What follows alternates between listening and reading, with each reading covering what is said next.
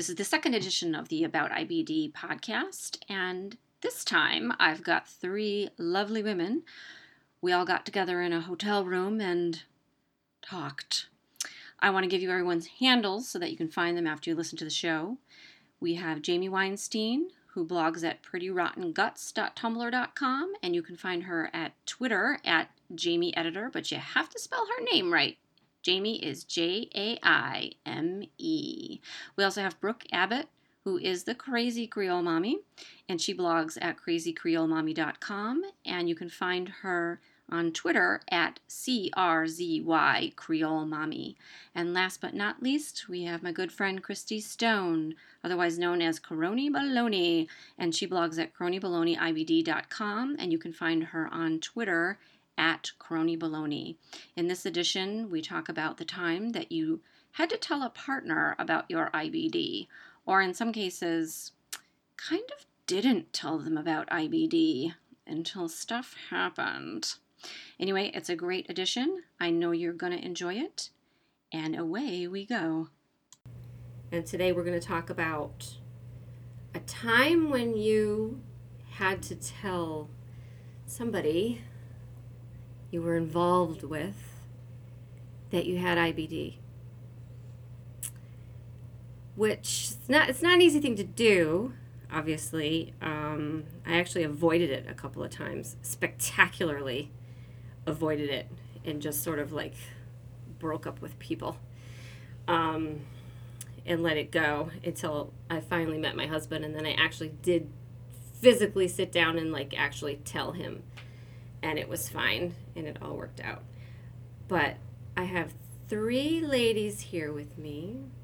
We're all in different phases of their life, different phases of their disease, and have had very different experiences on this score. And so I think I first want to hear from Jaime about a time when you had to tell someone about your IBD.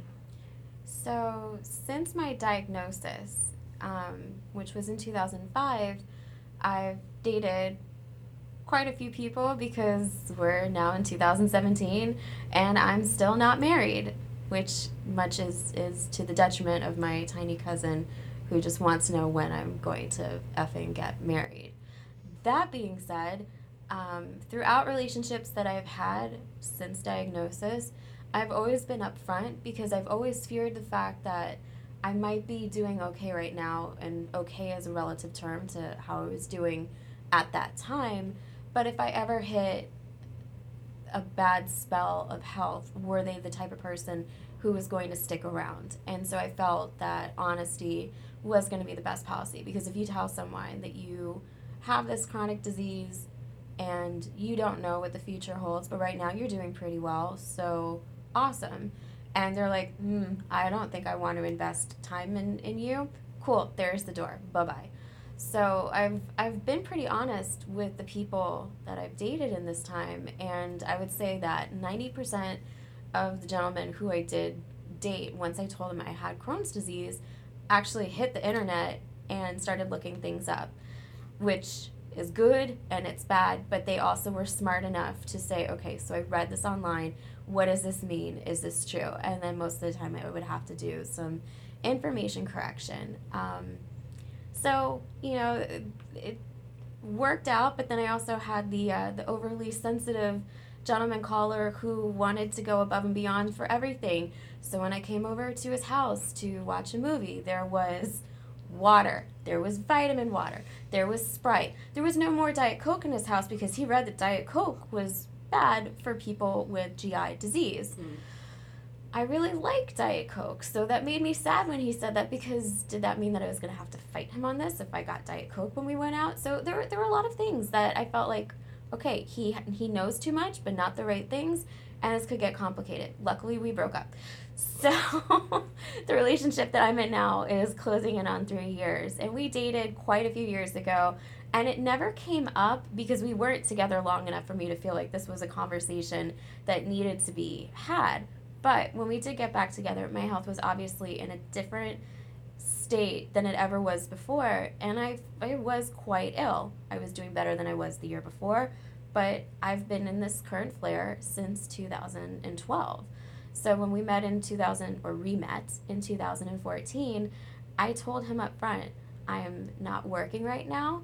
I'm able to freelance. I'm on disability. I don't know when I'm going to be able to get my life back together. The beautiful house that you once visited is no longer mine. I had to give it up.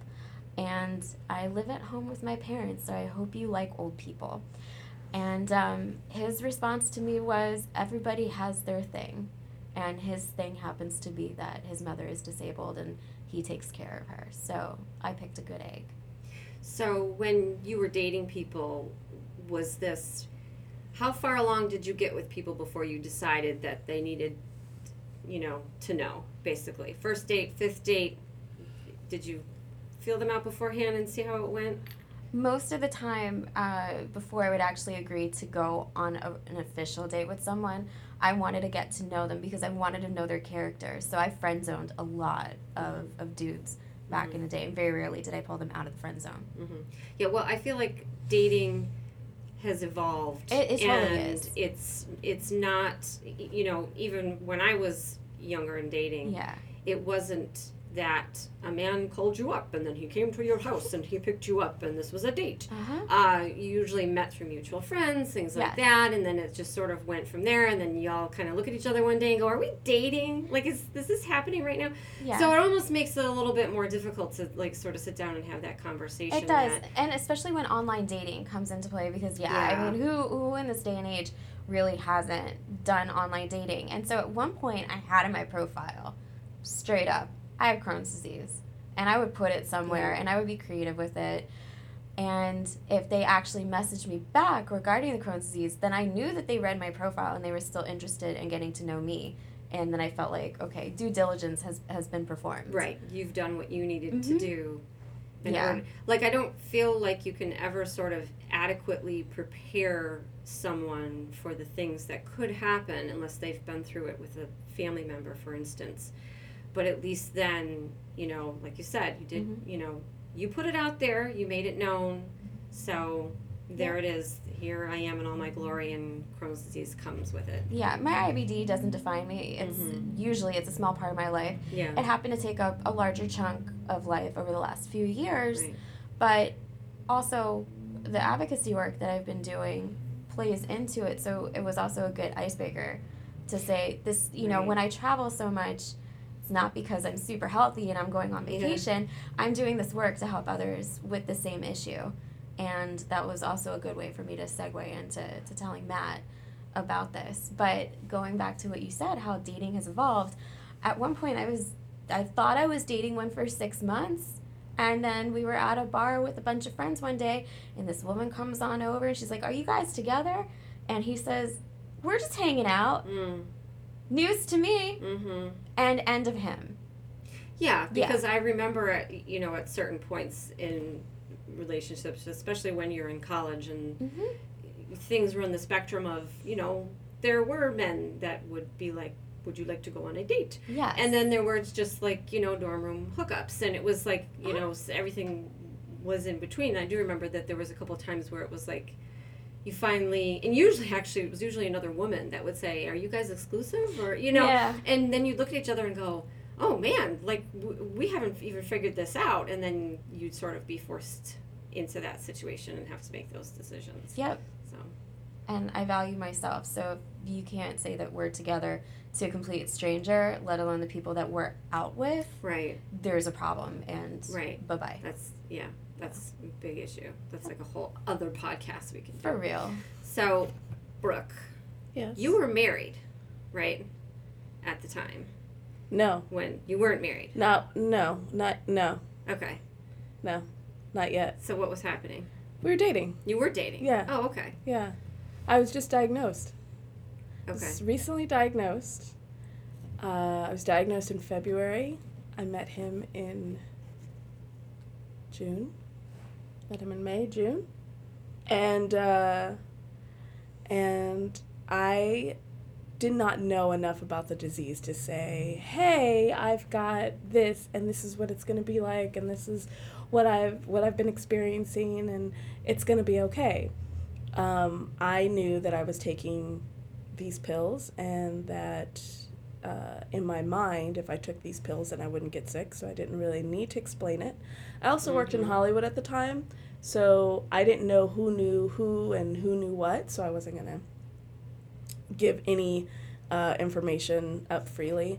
Um, it wasn't until we got serious around because we we started dating then we stopped dating and then we started dating again Mm-hmm. uh, very very briefly um, in october um, i started feeling sick and uh, he was over the house actually and i was always tired like i was just always falling asleep and he said to me i always come over here to watch a movie with you and you fall asleep Mhm. what is the deal am i boring and i was like no i'm just really tired i think it's my disease Mm-hmm. and he looked at me and I was like, it's not that kind of disease. you can't catch it. Mm-hmm. And I, I told him that I had ulcerative colitis. He didn't know what that meant. Mm-hmm. And really, neither did Who I. does? Yeah. And I just said, you know, this is so terrible to say, but this is what I knew of. I was like, I just, I go to the bathroom a lot. Sometimes I bleed, sometimes I don't. It, go, it hurts when I go to the bathroom. No big deal. Mm-hmm. Um, hindsight. uh, we should have been more proactive in finding out about my disease because, you know, within a year we were talking about children and then we had a child and then I was extremely sick and then sicker and then sicker and sicker and sicker and um, you know he didn't know how to explain it to his friends Mm-hmm. and because we didn't know exactly what the disease was it became embarrassing to tell your friends Mhm. because nobody wants to tell their frat brothers that you know their lady's stuck in the bathroom for an hour Yeah. because she can't handle her margarita Mm-hmm. and that's kind of where his his mindset was that's what he thought was going on that i was going out too much or that i was maybe eating the wrong food and i thought the same thing Mm-hmm. um, because i just didn't have the information Mhm. and i was too sick at that time to really do my due diligence and figure it out um, plus i had a newborn and it was just all too much um, so yeah that was interesting but now i'm single and uh, now everybody knows that i have this disease Mhm. because i'm very vocal about it and um, i had been seeing someone recently um, for a few months and i met him because i was so vocal Mm-hmm. um, he does not have ibd Mm-hmm. uh, he does not know very much about IBD, um, but he he uh, right before like right when we decided that we were gonna start kind of dating, he um, he said, "So, you never really told me what you had." It's like what, huh? Yeah. Don't you you don't, Don't read you my know? blog like you Mhm. don't? He's like, no, Does I'm just. know? He's Mhm. like, I want to get the speech. What what's the speech that you gave everybody else? I want the Oh. speech too. Oh. I'm like, uh, I have IBD Oh my gosh. and I'm not ashamed. He's like, yeah, that's what I wanted. That was the speech I wanted. So, you know, it was nice to have someone who uh, was not familiar but was um, willing to be open about it and would joke about it and ask questions and want to know more about it um, instead of being so scared of it. Um, I think that my son's father was so concerned um, because that was the rest of our lives. Mm-hmm. Um, and because when we first started dating, I didn't know a lot about it, I gave him the impression that this was something that I could control myself and that it really wasn't that big of a deal. So when it became a big deal, it was like, what are you doing? Why are you doing this? Why are you doing this to us? What's going on? How do we fix it? Um, plus, you know, we were we were young and we had a baby, and that was like that was a lot to deal with. You know, that was a lot. So, um, f- dating with IBD now is a lot better because it's I, I understand it and it's more empowering and I don't feel scared. And I don't I think having had someone leave me because of my IBD Mm-hmm. changed my perspective on people Mm-hmm. and dating. And I think that um, I value relationships and friendships more than I did before. Mm-hmm. Right. Agreed. The ones that you have that you know, the people that are with you now, have been with you Yeah. through the worst. Yeah. Yeah, I I mean yeah. Right. And most people I know were diagnosed years before they ever met someone, Yes. Mm-hmm. you know, that they were going to marry. Yes. So Right. But like. or they were diagnosed after they were married yes. and they went through it together. Right. Um, or not. or in some not. cases. Right. But I but um, I understand. I empathize with your experience because I also felt the same, in that I just take this medication. It's not such a big deal, and moving on. La la la. la. I just have to make sure I don't get colon cancer, and that was kind of how it was. Not really ever truly realizing how bad it could get. So it wasn't a purposeful minimalization of it. It was that it just literally had no I had- conception. no. And when they actually gave me the J pouch, uh, well, the surgical option, um, the first thing my son's father said to me, this was after, like, this was months after, um, he said, Why didn't you get that? Yeah. Why didn't you get that when we were together? Why didn't you? You said that you had to wait till you were 40. And I'm like, That's because that's what I was told. Yeah. That around the time that I was 40, I would probably have my colon removed. Yeah. Or it's a good idea to do that because of colon cancer Right. had I known that this was an option before, it would have happened immediately because I was that sick. Because I I would have known that that the options were kind of minimal and things were happening really fast and I didn't realize how sick I was because I didn't know what was happening to me. No, because it's Um, insidious. Yeah. And yeah. So I don't know. The, the whole dating with the J pouch thing, um, whew, it's interesting. Mhm. It is really interesting because I, I'm from LA, Mhm. so everybody's like health conscious, Mhm. you know? And so when I walk in and we're on the date and they're all like, oh, I'm going to have a, you know, vegan quinoa and blah, blah, blah, blah, blah. And I'm like, can I have my white rice, please? I know, right? know. and my white bread and carve it up. yeah, I'm just gonna Carbs. carve And it I'm up. gonna like go because I'm running a marathon tomorrow. Right. Yeah, that's what's happening. well, yeah. yeah. and so I and I do. I actually do try to explain that Yeah. to people. Like Yeah. my body is running a marathon inside, and I need all the salt and energy I can possibly get. Right. Um, And the kale is right out. can't Oh, do the oh, kale Kale. salad with the extra quinoa and all the raw beets in the world. No, like I can't. Can't do it. No, I can't. Oh, quinoa is the devil. It is the devil. And the brown rice on top of the quinoa, like yeah. that. I can't. Personally, I can't do you it. can't eat like No. So it's it's a little um, it's a little interesting, and it's I don't know. I guess maybe my advocacy has kind of freed me up because I don't feel like a prisoner of my disease that. when Sure when I was working in Hollywood and I was dating and I felt like I couldn't tell anybody, it felt I felt trapped. like a prison. Yeah, now everybody's like, oh yeah, oh, and they Google, you you know, you, you go, you meet up, hey, hi, how you doing? You're cute. Oh yeah, can I have your number? Sure, no problem.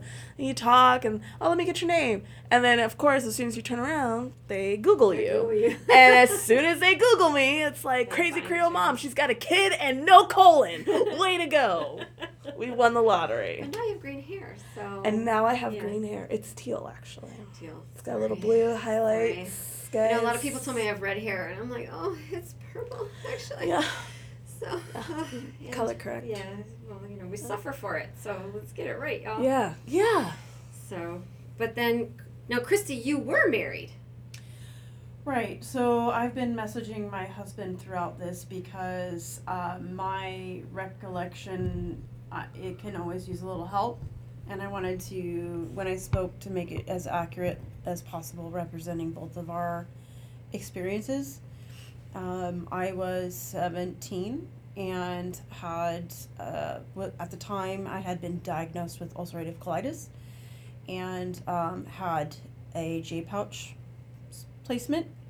And at the time that I met my husband, I had only just brand spanking new had that reversed. And back in the olden days, I'm talking 1994, is back when they told you that was it, you're done, you're better, bye. Yes, you're cured. No medication, no further monitoring of a disease process, you were cured. So um, I was finally healthy enough to have my first job, and um, that's where I met my husband. So um, uh, I, I was messaging him like, you know, I think when I decided he was neat and he decided I was neat, I my my the soonest recollection of any kind of disclosure about anything because in my mind that door was shut and I was moving forward was like when we were fooling around and he was saw my scars and I Mm. tried to explain my scars to him Yeah. And and then he was cool with that. He's like, "Yeah, neat." Oh my gosh, you just like brought back memories of that. Oh my gosh. Okay, go ahead. Yeah, so- somebody seeing your scars and you never telling them anything, and all of a sudden they saw your scars, and yeah, Right, because yeah. in my mind I didn't have a disease. Yeah, yeah, and, yeah. and that was really um, a thing I believed, and I had no reason not to believe that. Mhm. And so we'd been dating for a period of time, and I didn't realize I was as sick as, sick as I was, and he didn't either. And it wasn't worth mentioning really until um, I fainted or I passed out in my apartment that I had at the time. Mhm. And I ended up in the hospital for two weeks. Mhm. And so from then, it's kind of like, well, maybe this is just a thing. It's a side effect of surgery, but we never really ever talked about it being a continuation of a disease process Mhm. until um, we didn't know how far deep we were in until after I'd had my daughter. We went through infertility issues, never thought that was related. We went through like tons of hospitalizations, surgeries between, you know, to open up strictures because um, the rectal anal area had to be redone and that was closing in. Mhm. And still, clue, you know, this is just part of managing side effects from the Surgery. surgery. So when I had my daughter, um, that that pregnancy was exciting, and we still didn't realize how bad it was until um, the fistula, Mhm. and then um, all the complications that went along with that. Then I was diagnosed with Crohn's disease, and um, here I was three. Mo- my daughter was three months old, and I had surgery for my ostomy again, or um, a second ostomy surgery, and then um, and I had that for a year, and that they went, "You're really sick. You have been for a long time. I suspect this has been going on all along. You were Mhm. misdiagnosed." Mhm. and um, it was a matter of we were both in it in the deep end together real fast Mhm. uh, um, my husband and i managed that in different ways i went back into heads down let's do this mode because at that time when you when i fully switched from being a person who lived largely for themselves which you do before you have kids Yes. and then once you have a child you life is a lot not having anything to do with you Yeah. and so i was a dragon they were offering me remicade back then um, the, this they could have worked on their salesmanship because my answer was a resounding no Mhm. um, and i think because back then also th- they don't have the studies maybe that they have Yeah. now What year was that then? grace was born in 2005 Okay. so um, there was an issue with can you breastfeed? Yeah. Is it you know all this Oh. questions going on back in the elder years? Mhm. we Mhm. know more now, and um, and I had said no. Um, looking back, I would have done differently. Yeah. Um, uh, so I ended up on a different medication and um, stayed on it for as long as I physically could. But the the issues were that my health consequences were severe and um, long-standing, and it was something I had to do with him. Um, he realized how bad it was um, only really when talking to coworkers who Mhm. happened to describe their situation, Mhm. and he's like, "Oh, wait a minute." I think I know what's, you know, so uh, in stages. Um, it was a tricky thing for him. But at first, I was a dumb kid. Yeah. And I thought he was cute and he was dumb right with me. Yeah. And it was the first inkling of showing him anything was um, scars. Right. Which we thought was a done deal. Yeah. So You thought you were going to Yeah. be fine, not knowing.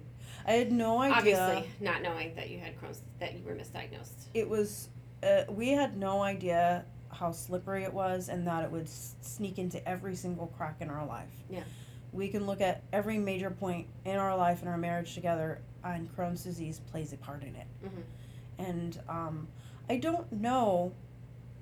I'd like to say that we would still be together, but I don't know that he, knowing all the, because it's been hard on him Mm-hmm. and he's gone through hard things that I being heads down about it and then I complete that task and then I move forward. Um, I don't know that anyone just sight unseen will meet someone and go, Yeah, I'm all about that. Oh yeah, yeah. I'm on board with this horrible thing that's right. Going to happen, and I think, I, I think most people, those of us that are the, the the sick quote unquote sick spouse, um, like, uh, we wouldn't want it to be reversed. Like being the Right. well spouse is So way helpless. worse. Yes. And and so he um yeah, he's very generous and and honest and we have had our discussions and um no, he he was just messaging me some really sweet things about it, but um and and but we it because we had the basis of basis of friendship that I think we got through. Right. Um and we've been married, gosh, uh this summer will be 20 years. Really? I know, right? Oh my gosh. If I had a little champagne popper thing, I'd be like, Here. Nice. but yeah, um, so uh, Wow. we kind of went through the wringer together, though. right, So right. yeah, and then he's got his own version of stuff, which he may share with you someday. He's already said he would do that. Really? He would? Yes. Sight unseen. Ooh, man, I just got people volunteering to spill their guts all over the place. Falling It's amazing. Well, he has a really interesting perspective because, um, you know, I was overdosed in the hospital and they had to do the crash cart thing. Yeah. And um, he witnessed that yeah, um, and um, you know that first year after my daughter was born and all that time i spent in the hospital and she even learned to walk in the hospital yeah, which i am part proud of and part ashamed of Mhm. that fact yeah, um, depending on the day yeah. um, he was the one that things As with I kids. think- I think Right? that's- kid when you when you're a mom with a disease it's like you literally spend one day feeling like i'm superwoman and the next day you're like oh my god i suck Yeah.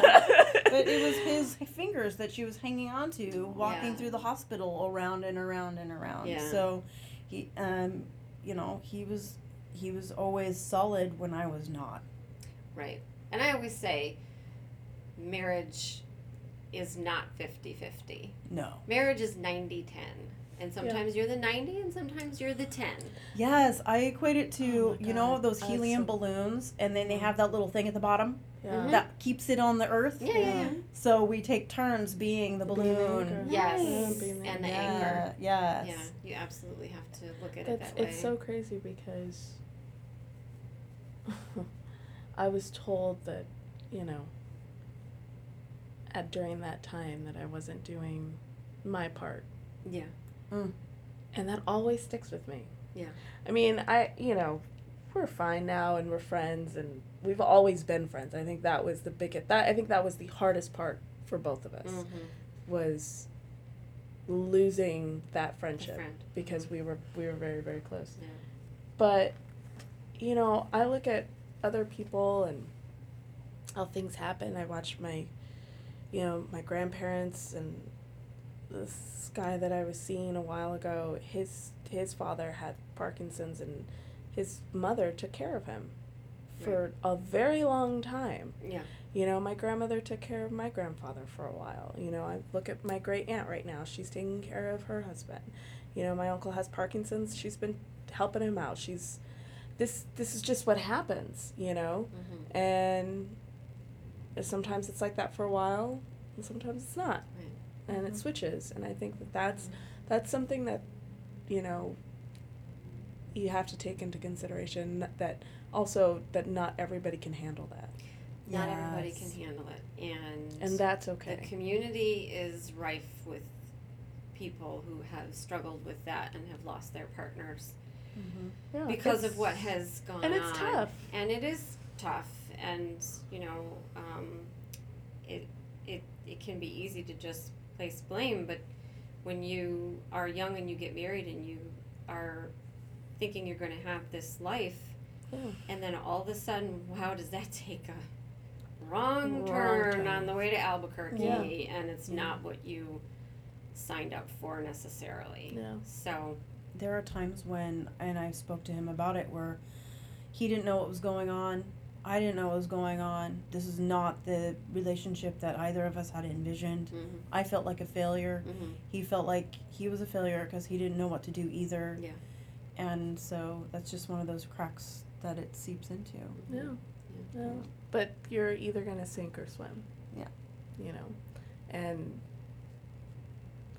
sad part is some people just they can't handle it. Right. You know, and that's that's tough. It It's is really tough. But it's better too, I think, to recognize it and move on. Everybody deserves to carve out the life for themselves that, Yeah. that, they, need want. to Mhm. have. Mhm. So, you know, you wouldn't, if, if, you know, somebody really can't be there for you, and we all deserve partners that can um, be that 90 when we need them to be the 90 Yeah. you know, because us here, when we're the 90, man, we're out, we're making stuff happen. you know, we're uh, Dude. we're rocking and rolling.